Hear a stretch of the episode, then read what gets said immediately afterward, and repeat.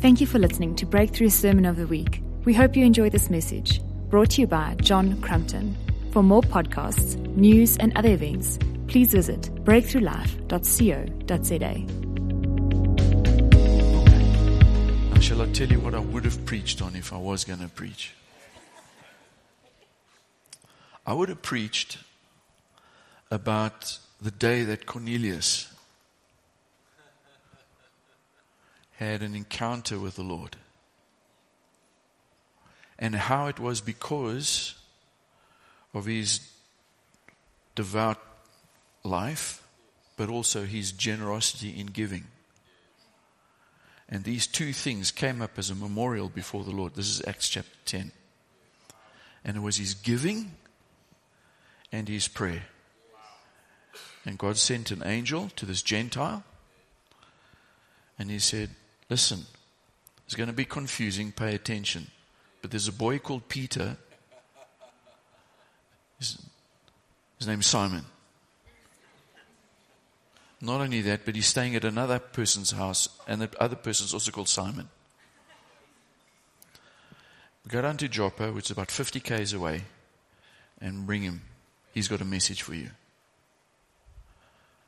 Peter, two days later, he's praying, then he gets a bit hungry, falls into a trance. I love that. Sometimes you fall asleep when you're praying. Even Peter fell asleep while he was praying. Gets into this trance, and the sheet comes down, and the unclean animals. And he says, No, not for me. I'm a good boy. I'm a good kosher boy. And God says, Rise, kill, and eat. It's meat. So we know God is South African, right? Happens three times. God speaks three times. Okay? Because this is like, whoa, earth shattering stuff. Because up until this point, the gospel had only gone to the Jews. Now it's about to go to the Gentiles. So God breaks in with his power encounter. He comes up out of the trance, and as he does, the Holy Spirit speaks to him and says, There are three men outside. I've sent them, go with them. So they knock on the door, and the guys arrive, and they. So, so Peter invites them to stay over in his mate's place. Like as that was his. What generosity, eh? set off, takes two days. By the time they get there, Cornelius and the whole household and family, they're there waiting. About three o'clock in the afternoon. And uh, Peter says, Well, what do you want? And, uh, well, God said, We must connect. So Peter's preaching. While he's preaching, the Holy Spirit interrupts the preach. You've got to love that. Like when we come to church and God interrupts church. God love this. Okay? And so Holy Spirit falls on these Gentiles.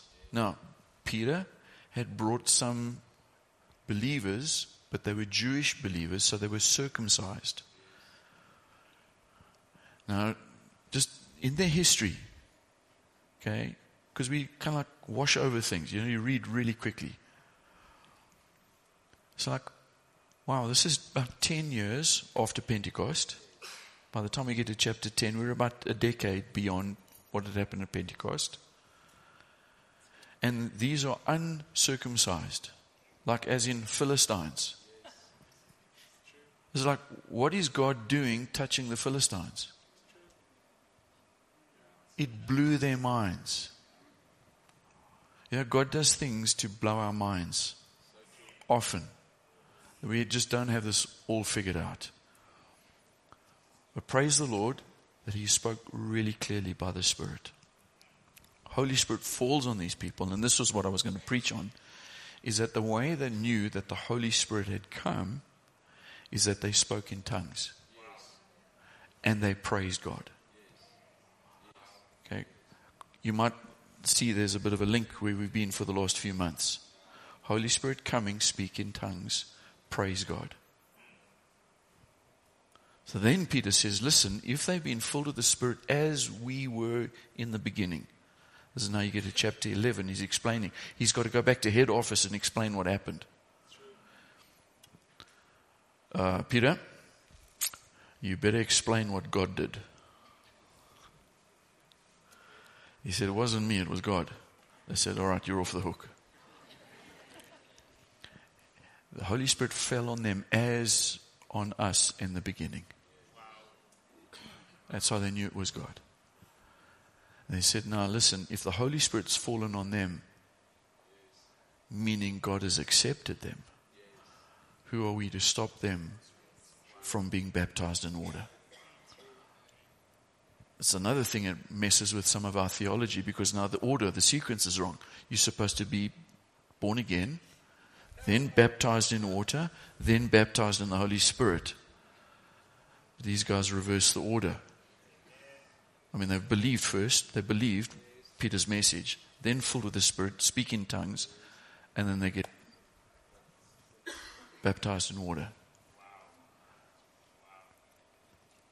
It's messy, but I'm glad it's messy. Because why? It's a proof text that baptism in the Holy Spirit is different from baptism in water. They were first baptized in the Holy Spirit, then they got into the water. Two separate things. All right. But I would have preached on that if we had time, but I won't. We'll have to come back another time. All right. The Lord's good, yes? Okay. Would you like to? You've been standing the whole time. Just sit. Just sit. You, you, that was good. You know, it takes us to get revival fit to be able to worship in extended times. I just want to commend you, Breakthrough.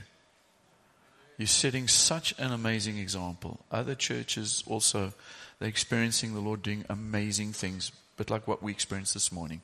And they said, We're not revival fit. We're not worship fit.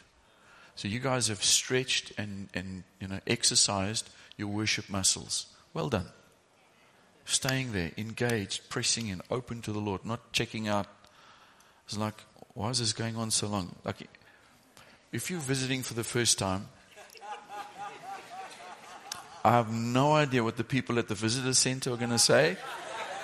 How on earth do they explain that? I could, you, mm.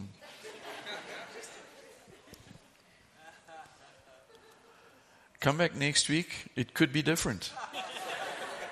Probably will be. Um, all right, let's try and land. Thank you, Lord. You're so good. Even right now, we can sense the weight of your presence, your kabod, your glory. Thank you for your love, your mercy, your acceptance. You've adopted us into your, your family. You're winning our hearts. You're wooing us by the Spirit.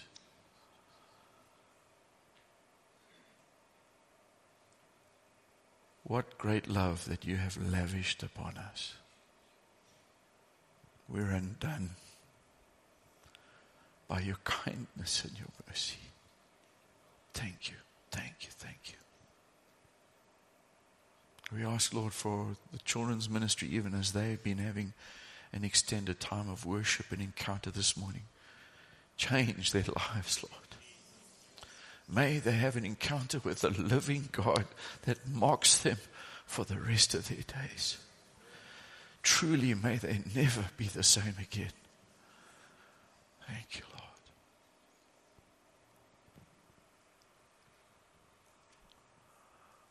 We pray for our city, we pray for our neighbors.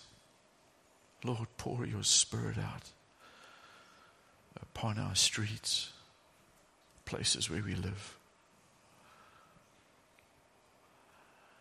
that we wouldn't be caught up in all the rhetoric of hatred and division and fear mongering. Our hearts and our ears would be so tuned to you, what you're saying, that faith would be so strong inside of us because of your gift of faith to us. That we're tuning out and dialing down. May the things of this world grow strangely dim. May we be carriers of hope.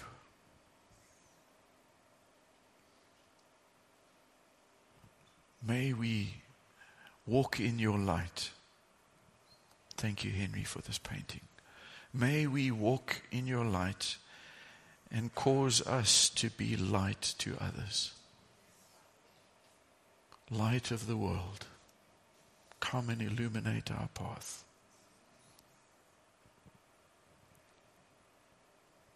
Chase away the darkness. Lead us in your paths. We thank you, Lord, for your amazing generosity and kindness and provision for each family. Thank you for protection.